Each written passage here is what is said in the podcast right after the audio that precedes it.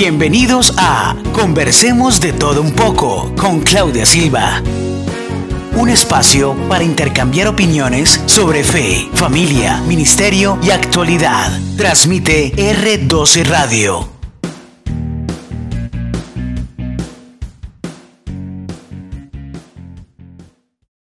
Hola, muy buenos días. Esto es Conversemos de todo un poco con Claudia Silva. Y en esta ocasión vamos a hablar del obrar perfecto, maravilloso y oportuno de Dios en nuestra vida.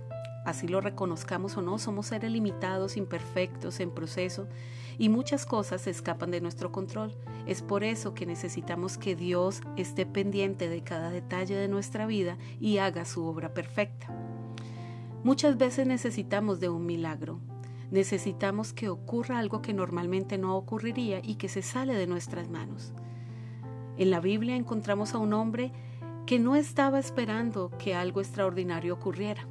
Quizás ya se había acostumbrado a su situación o tal vez creía que las personas que estaban allí no pudieran ayudarle. Les hablo del paralítico de Hechos 3.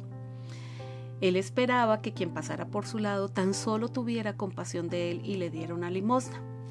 A veces nuestra vida necesita un milagro, pero no creemos que esto pueda ocurrir y solamente pedimos limosnas, algo que alivie nuestra situación de una manera transitoria, mas no estamos esperando una solución radical a nuestro problema, a nuestra necesidad. Este hombre pidió a Pedro y a Juan una limosna. Y ellos por su parte no tenían una limosna para darle, algo tan pequeño como eso, y no lo tenían, pero tenían algo más grande, más importante. Lo que ellos tenían era la fe en que Jesús podía cambiar su situación de una manera radical. Esto me recuerda que muchas veces ante la necesidad de otras personas, no solo nos cuesta brindar una ayuda oportuna, sino que nos guardamos la ayuda más importante que podemos dar en ese momento. Pedro y Juan pudieron haber dicho, mira, no tenemos limosna para ti y seguir adelante, seguir con su camino. Pero ellos fueron sensibles a la necesidad de este hombre y el paralítico recibió un milagro de parte de Dios, algo que cambió su vida de una manera radical. Es por eso que nuestra oración debe ser que el Señor nos enseñe a dar de lo que Él nos ha dado, nos enseñe a mostrarle a la gente que así nosotros estemos limitados, Él puede hacer la diferencia en un momento de necesidad.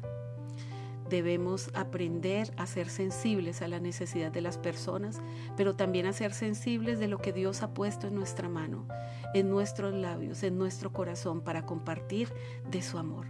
Y así opera el amor de Dios, así obra el amor de Dios en la vida de cada uno de nosotros.